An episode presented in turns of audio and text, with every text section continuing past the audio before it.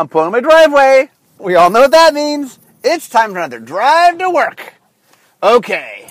So often on the show, I talk all about our successes, but sometimes I need to talk about our failures. So today, I'm going to talk about an early version of our attempt to teach people magic that failed and failed miserably. So today, I'm going to talk about something called the ARC system. So my guess is most of you listening are going, the ARC system? What in the world is the ARC system? Well, that's what I'm going to talk about it today because it's a, a long lost piece of magic's past that I would like to discuss. Um, okay, so let's go back to 1998.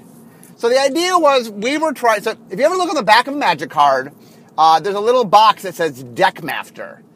Uh, and for those that are unfamiliar, when we first, when Magic was first created, Wizard of the Coast not only believed that Magic was going to be a hit, but believed they had stumbled upon trading card games, and that trading card games as a whole category was going to be a giant hit. And they wanted to be the leader in trading card games. So what they did is they branded them and said, okay, we're going to have the Deckmaster brand of trading card games, and that way people will know it's a quality trading card game. So um, we actually ended up making, I think, four games, other, or three games other than Magic that fell under the Deckmaster brand, if you if you will. Um, we made Jihad, aka Vampire: The Eternal Struggle, based on Vampire: The Eternal Struggle, the um, role-playing game. Uh, then there was Netrunner, and then there was BattleTech. So it turns out all three of the IPs we're talking about, IP stands for intellectual property. All three of the IPs we're talking about stem from um, role-playing.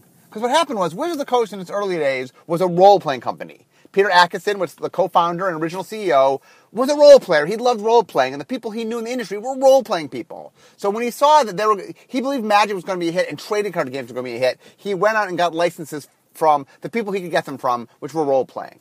Now, Magic would go on, or I should say, Wizards would go on to make lots of role playing games. We made the Harry Potter role playing game, and the Major League Baseball role playing game, and the Star Wars role playing game. Not role playing, sorry, uh, trading card game. We made trading card games for all sorts of different things. We even had like a Simpsons trading card game. We, we've made a lot of trading card games. None of them have ever quite been at the level of Magic, and the Deckmaster brand slowly fell by the wayside. But back in 1998, that hasn't happened yet. We're still optimistic. Um, and the idea was they wanted to introduce people to Magic, and not just Magic, but trading card games in general. They're really interested in introducing the world to trading card games because trading card games are complex.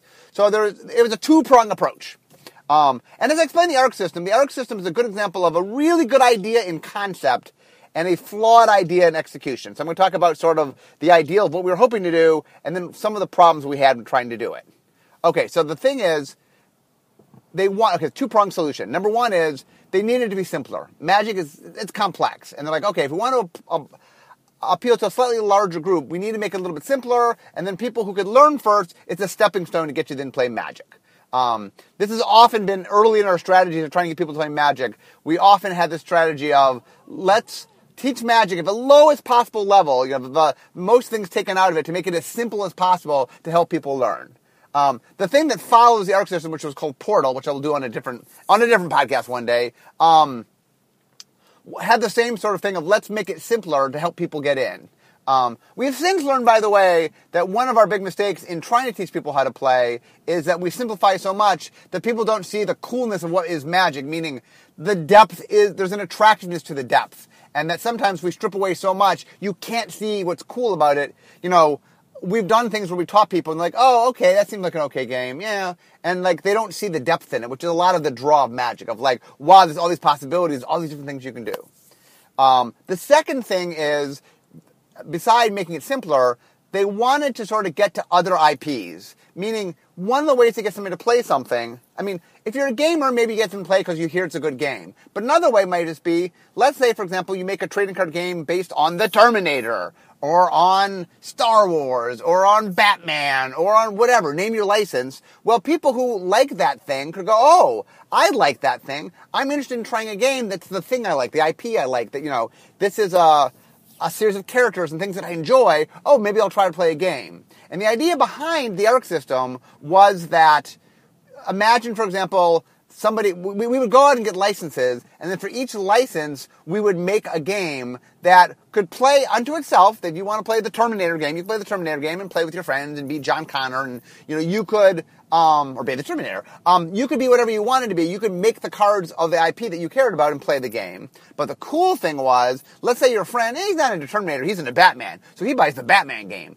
But you could take your terminator deck and play against your friend's batman deck that was kind of the the idea was you know we'd have all these different licenses and it would just be you know we're a trading card game company. Well, it would be uh, we, this would allow us to make lots and lots of licenses, and that we could plug licenses into the system, and then all the different licenses could work together, and that was considered to be very attractive.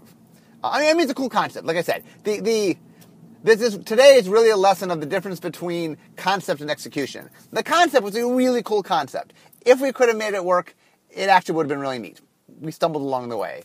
Okay, so the next thing was okay, so we have to make it simpler and we need to go out and show how it can be done through many different media. So let's talk about that. So first thing to do is make it simpler. Okay, so what happened was a bunch of people got together, um, basically magic people, people wizards, um, and there was a lot of the people that had worked on magic early on. What had happened was when I came there in uh, 95 was sort of the old guard shifted to the, the next guard. I was talking about me being the second wave of R&D. Um, so a lot of the first wave people who had had gone on from Magic were very interested in sort of creating the system that, because once again, it wasn't just an intro to Magic; it was part of it, but it was also just doing trading card games and, and more IPs and more different things.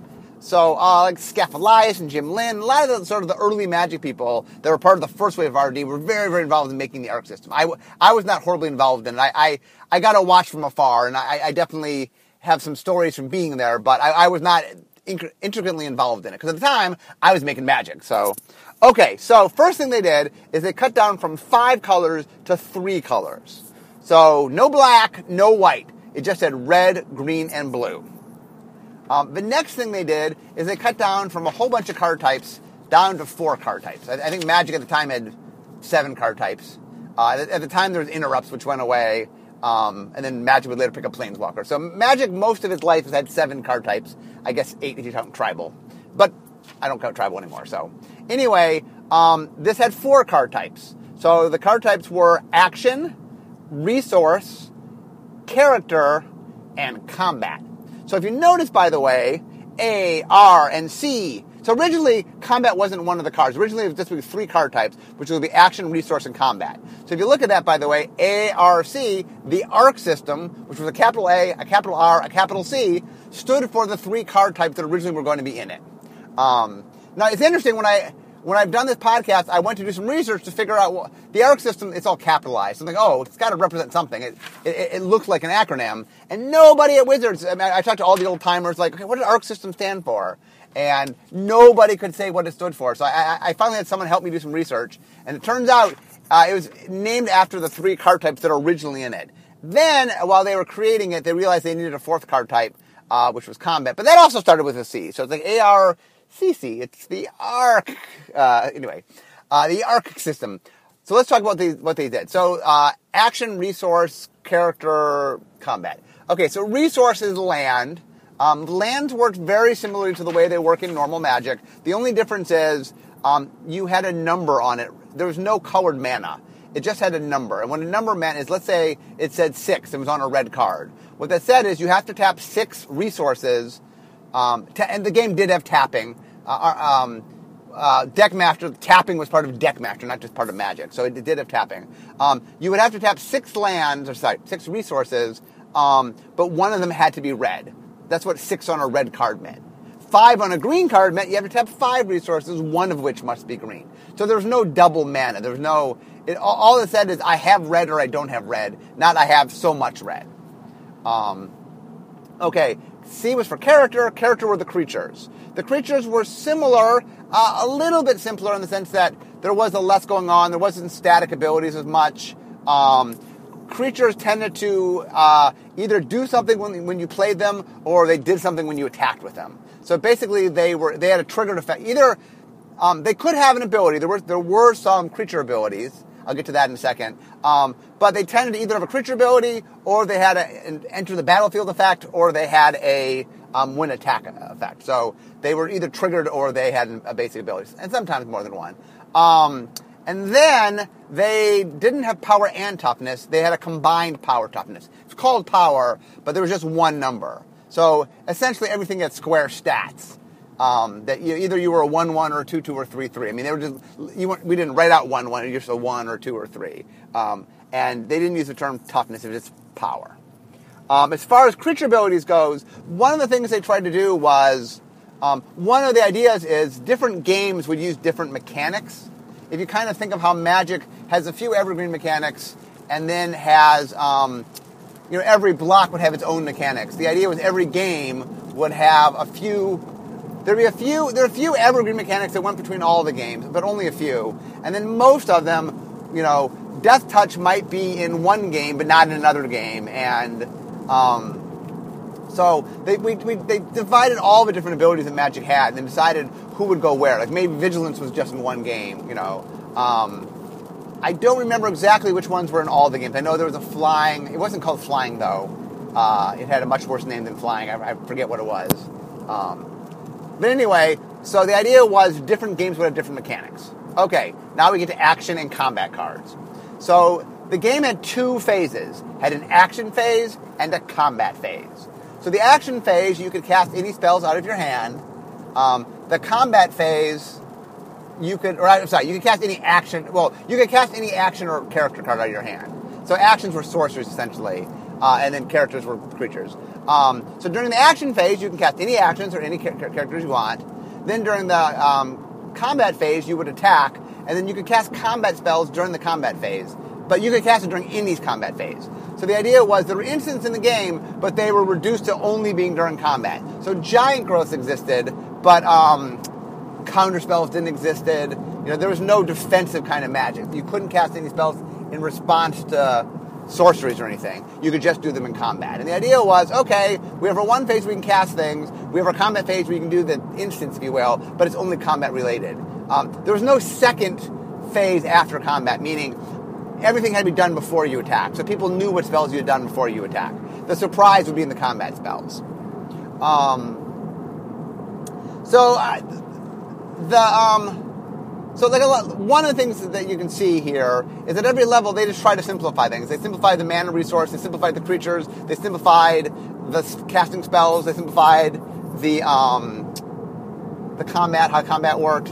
Um, so the, and there were there was nothing else. There was no global things. There were no enchantments. There were no artifacts.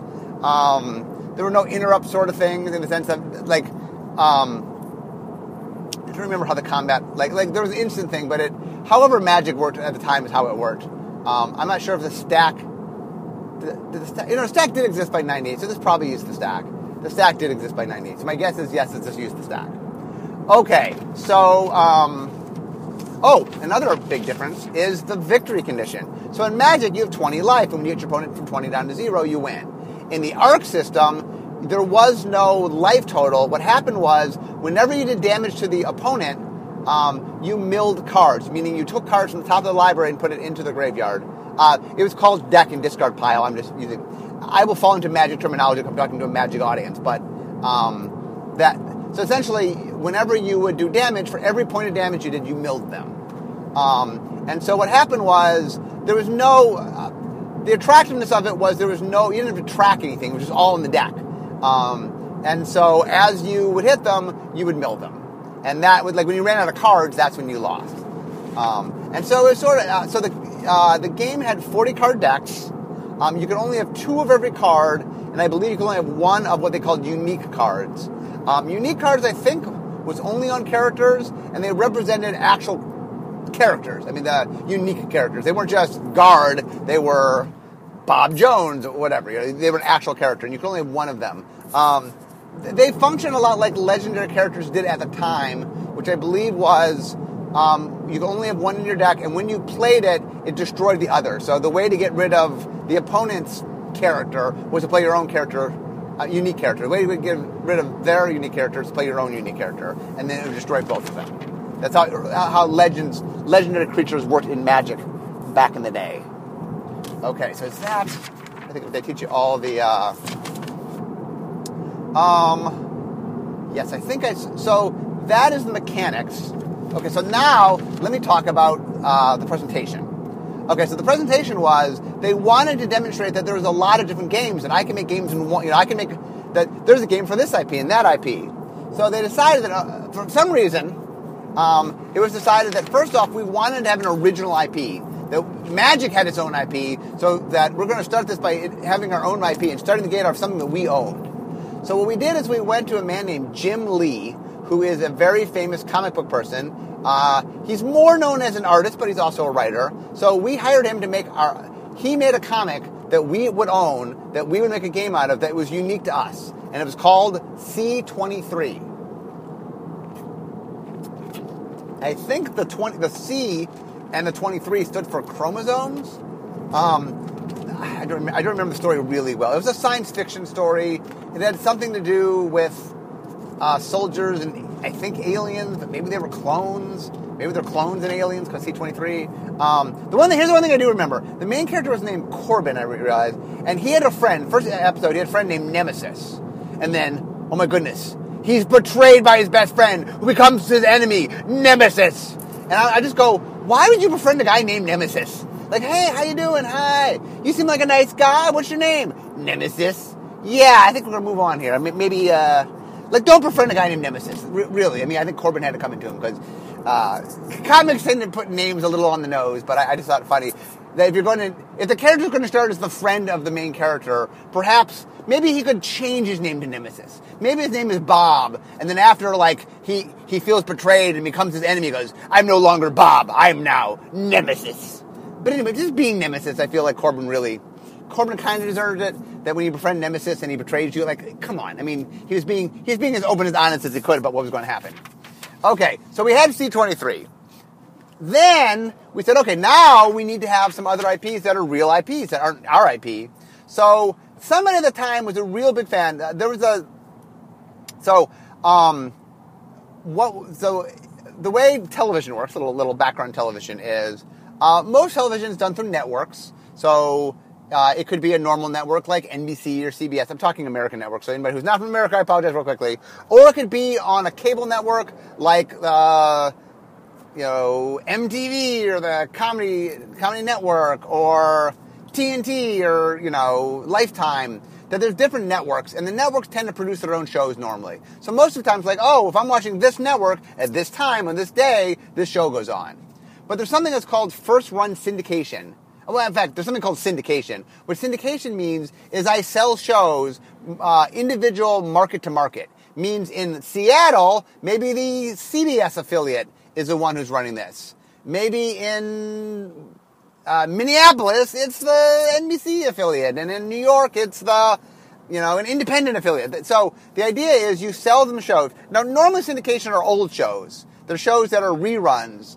It's Seinfeld, it's Roseanne, it's Taxi, it's whatever old show, or you know, um, usually sitcoms syndicate better, but also could be you know Magnum PI, or whatever. So old shows that people like to watch that get syndicated. Now, a first run syndication show means you've made a show originally, show, it had been showed nowhere, and for the first time you sell it through syndication. Um, back in the day, um, with the proliferation of networks in the last 10 years, the first run syndication has changed quite a bit. You don't see it quite as much as you used to. It still exists, but it's not quite as prevalent as it once was. Anyway, there was two shows. There was a show called Hercules, the Legendary Journey, which was about Hercules of, of Greek and Roman mythological fame. And he was out, I don't know, doing his, his, his, labors. I, I'm not sure what he. I, I don't remember exactly, but he was he was wandering Greece slash Rome. I, forget, I think the show was set in Greece. He was wandering Greece and doing things and interfering with gods and I don't know, do, doing the things that you do in Greek mythology. Um, and the show was, was very popular. Started a guy named Kevin Sorbo, um, and then there was a character on the show who I think was an evil princess. Who, on her third episode, was supposed to die, but the audience loved her so much that they ended up spinning her off into a show called Xena, Princess Warrior, played by Lucy Lawless. Um, so Hercules and Xena were two. Um, here's the interesting thing: because they were first run syndication, um, they had some popularity. They were never super popular. They were they were definitely cult shows that had a strong following.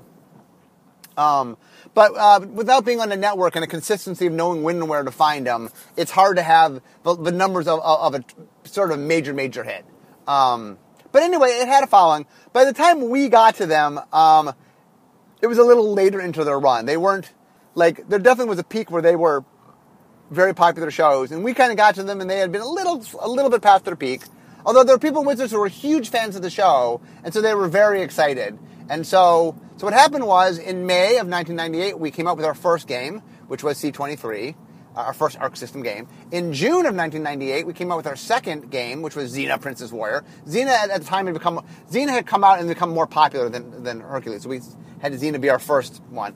And then third was Hercules: The Legendary Journey. Came out in um, July of 1998.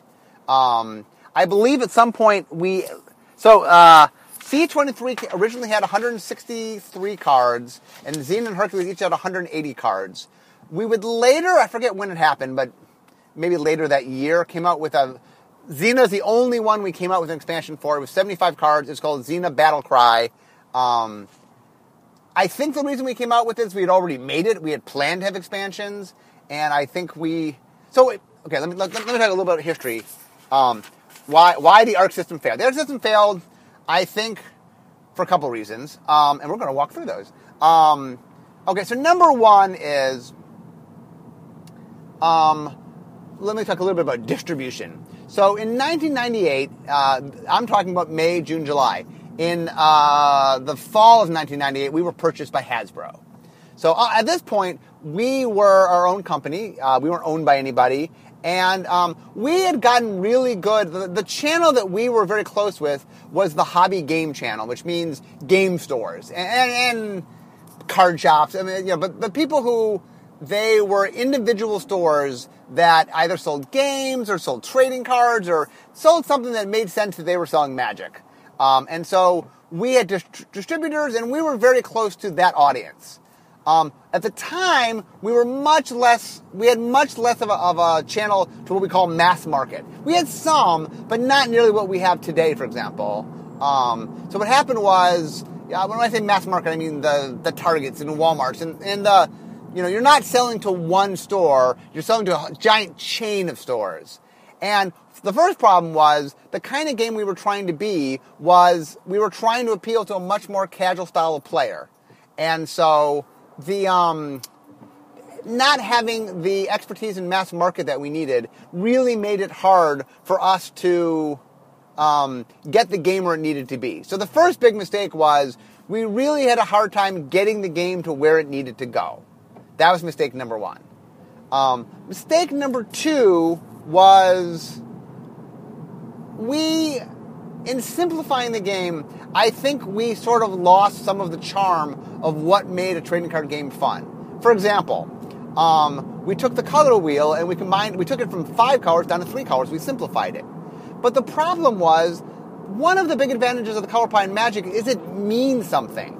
That the colors have meaning and that they have a relationship with each other and there's allies and enemies and and and Richard had worked really hard, and we've worked very hard, you know, to build on that. That blue made sense, and it had things that all came together. But when you condensed it from th- five colors to three, well, you had to take things that were in the two colors that weren't didn't exist, and find places to put them. And so it just wasn't quite as organic. It was like, like I said, when I talk about the magic colors, I explained what blue represented. Well, in in the arc system, like blue had to do with resource manipulation you know, and it definitely was the color that was the sneakiest of the three. Um, basically, the idea was red was more direct damagey, that more dis- destroyed things, and green was a little more creaturey, had better had the better creature curve, and blue a little more cre- uh, management of resources. So they kind of followed what they did in Magic, but it didn't have the same output. It did. It wasn't quite like um, here's a color wheel that has a, an emotional resonance to it, and, and there's relationships. And so in cutting down that, it sort of lost something. Um, and the same things, like for example, in the decision to instead of having a life total mill, um, the problem there was they made it simpler and it was a little more elegant from a design standpoint. There's no need for extra things or for a pencil or you know it it, it kind of consolidated everything. But the problem was, and we already know this about milling, is psychologically beginning players like milling. They they But there is a downside to milling, which is when I mill my opponent and they lose their Shivan Dragon, they lose some card they care about, it is very hard because, wow, you killed their Shivan Dragon. Now, if you understand the more advanced game theory, look, there are, the, the Shivan Dragon could have been on the bottom of your library. I just wasn't going to get access to it. But the problem psychologically is no, no, no, it was there. I was going to draw it. You kept me from drawing it. I've lost it. I don't have it now. Um, and having that built into the game, having it a little bit of magic is fun. Having every once in a while that happens is okay. Having that be a part of every single game psychologically is a little daunting. Because um, every time you lose something, it's not just like, oh, I lost two points. Oh, what did I lose? And so it really kind of didn't it had a little more of a strong psychological impact than we meant. So, for example, that was a little change where we simplified things that didn't quite. It it added some baggage that we didn't mean for it to add. Um, chopping down the number of cards just meant there's a little bit less flavor. You know, artifacts, enchantments, sorceries, a little bit more flavor. Even land is a little more flavor, like resource. Like we had to name them because we, we wanted to make sure that whatever IP we had, we could work with. So we went a little more generic. So a resource means a little bit less than a land. Um, and like action and combat meant, meant a little less than like sorcery. You know, there, are more grandiose words we got to use in Magic, and, and there's a little more flavor. The fact that there was a deck in the discard pile instead of a library in the graveyard, that there's some flavor loss. Um, and just there was depth loss. That, that, you know that one of the things that we've learned about Magic is one of the attractiveness things to it is that you see like I think early on we had this belief that we would scare people away. If we weren't simple, we would scare people away. But what we realized is that you want, when players are learning something, that a little bit of danger is actually a good thing. That you want people to sort of, you want people to feel that they understand what they're doing, but you want a little sense of there's more there, that they're not doing everything. That being a little, having a, being a little bit beyond you is not as scary. Like if you look into the, the learning about how kids learn, which I mean, it's how humans learn um, and that one of the things that's important, and, and like I've talked about this, that part of fun is overcoming obstacles. And that when you have a game, you want the game to be a little bit scary because you want the person early on to go, oh, that scared me, but I figured out how to deal with it. And that a little bit of, of intimidation is actually good when you're learning a game because you want the player to, to see that they can have some control and overcome things. Um, also, the I mean, it's just an example of everything we did to make things simpler. We kind of chopped down some of what made magic magic. Uh, like the lack of power and toughness as being distinct things just made a lot less variety. Everything's a 1 1 or a 2 2 or a 3 3. It's just, it's harder to have any subtlety there. Like, for example, there was no bouncing in the game. Like, if I attacked and you blocked, either one of three things happen. Either I'm bigger than you and I kill you outright, you're um, bigger than me and you kill me, or we're the same size and we kill each other. There's never we don't kill each other. In Magic, I mean, I'm not saying you want tons of that in Magic, but some of that is good, and just just some of the variety, just of the you know chopping down to just a single number, just meant it was a lot more narrow what we could do. Now that said, I actually think, by the way, the gameplay of the game, there's a lot of good gameplay. I'm picking on some stuff right now to talk about some of the failures. Uh, I, it wasn't, I don't want to make it sound like, oh, the game just was horrible to play. It was fun. Um, it is amazing, by the way, how much when you boil down magic to really, really simple things, how it is still fun. That magic at its core is a fun game. But I think stripping it out did not help. Okay, the next big mistake is um, well, what what were the licenses? Like, part of what we needed to do was we needed to get people, we needed to build up a base and get people excited and get people playing, so much so that other IPs came to us and said, hey, I want to be part of your system. Or we could go to other IPs and they go, oh, that looks, that's a robust thing. We want to be part of that. Because what would make the ARC system amazing is, you know, imagine once there's a, a point where there's just like 20, 30 IPs and you know, oh wow, you know, I could play My Little Pony, or I could play, and just name your IP, and that you could go from kids IPs to adult IPs all across the board, and that you could have silly goofies. You could have The Simpsons, or you could go to something really serious, very nichey. Maybe you know some, you know, uh, Dawn of the Dead or some zombie thing, or you know, you, you could go, you could. The idea was a brilliant idea, which is whatever I care about, whatever genre I care about, whatever property I care about, I get into trading card game with that. That idea was wonderful. But, okay, first we start with C23, which is a product that nobody knew. Nobody knew. Um, the cards looked nice. We'll get, to the problem with Xena Hercules in a second. The cards looked nice in that we had illustrations and original illustrations, and we could go to Jim Lin, uh, not Jim Lin, sorry, Jim Lin worked on, worked on that. Jim Lee, uh, the guy who was creating it, and say to him, okay, can you make sure certain things exist so that we can get characters, you know, that, um, the nice thing about C23 is we at least get good visual images. Um, the downside was it didn't resonate because no one, it didn't mean anything to anybody. Yes, Magic had started with its own IP. Um, oh, that was another problem, by the way, is the fact that we were working to existing IPs really made it a lot harder. One of the things we've learned is design is nowhere near as flexible as creative. That Magic has this flexibility of saying, okay, we need to do this thing mechanically. Okay, creative team, let's explain why this is so. And that Magic's been able to sort of make its IP match what it needs for the game. And that's been very helpful. Um, okay, so C23, nobody knew. Xena and Hercules, couple problems. First off, they were never really big IPs. I think the people who acquired them from Wizards were fans and said, wow, I'm so excited. This thing I love we're doing. But nobody really stood back and said, okay, how big an audience does Xena have, Xena and Hercules? And, you know, how much is this audience different from our core audience? You know, because we have a very geeky audience in, in the core of Magic, especially back in 1998. How much overlap was there? Were we picking IP that would get people that would never come to a trading card game, or were we doing a lot of overlap?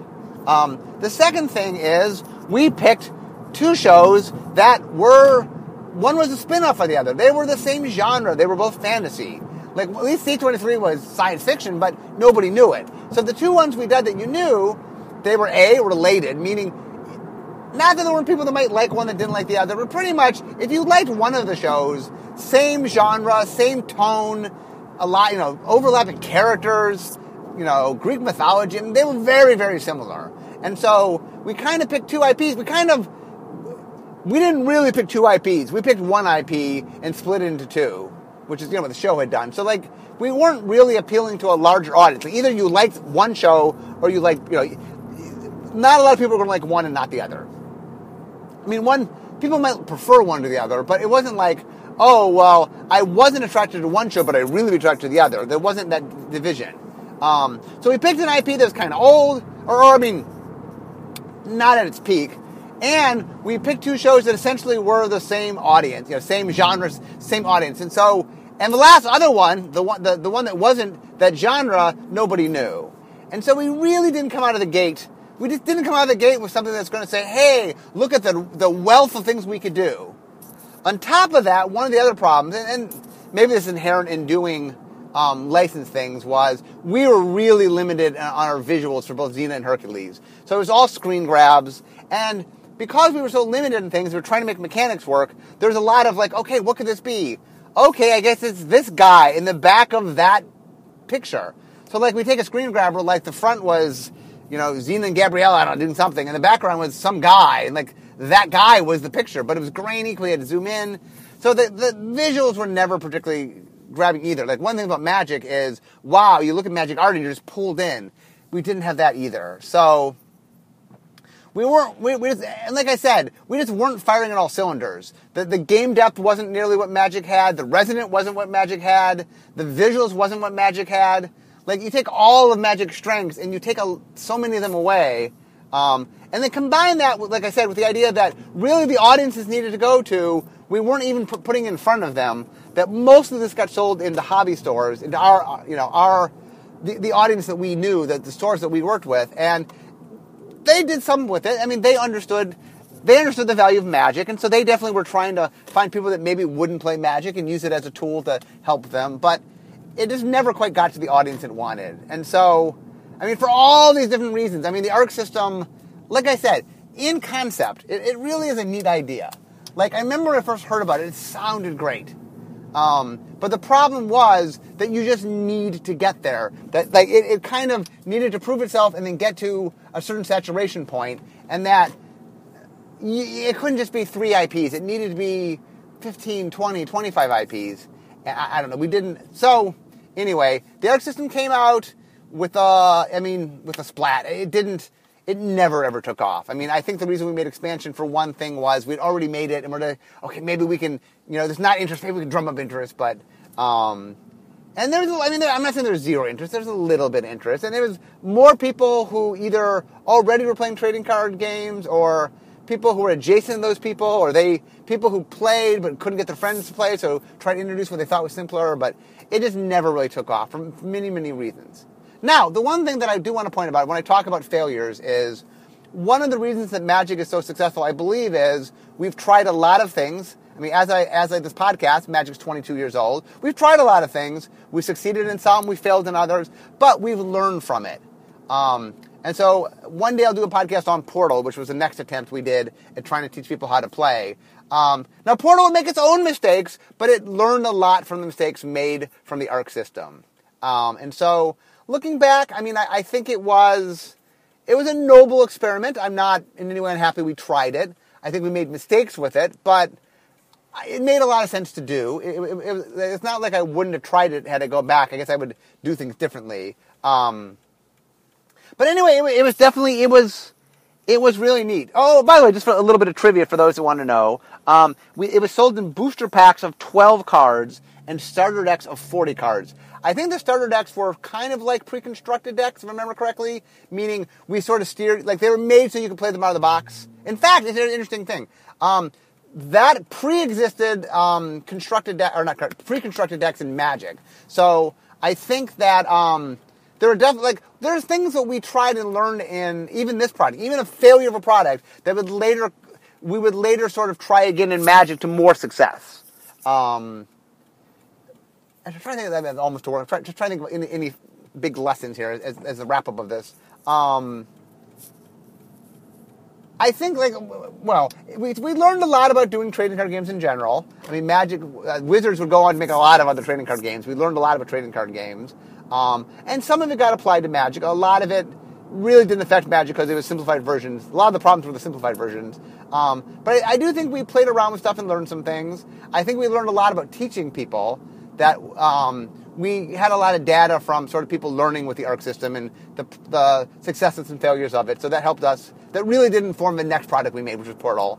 Um, uh, it made us understand the need. I, I, think that this product, more than any other product, kicked us in the butt and made us say, "Look, we got a better. We have to get a better relationship with mass marketing." I think it's one of the things that really got us to pursue mass marketing more. Um, we also later in the year we buy by Hasbro, which would help eventually. Um, as far as distribution stuff and mass market and things like that, just having a giant company helps helps a lot. Um, but anyway, I, it was it was an important little history. The, the, reason I want to talk about stuff like this, about things that like literally, I'll bet you when I started this podcast that a good good chunk of my audience, the majority of at least, had never ever heard of this, just because it's from so long ago. It's from '98, right? We're talking 17 years ago.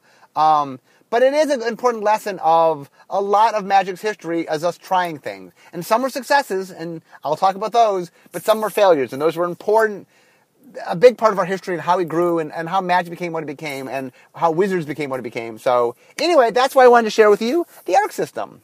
But I'm in my parking space. So all know that means. It means this is the end of my drive to work. So instead of talking magic and the ARC system, it's time for me to be making magic. Talk to you guys next time.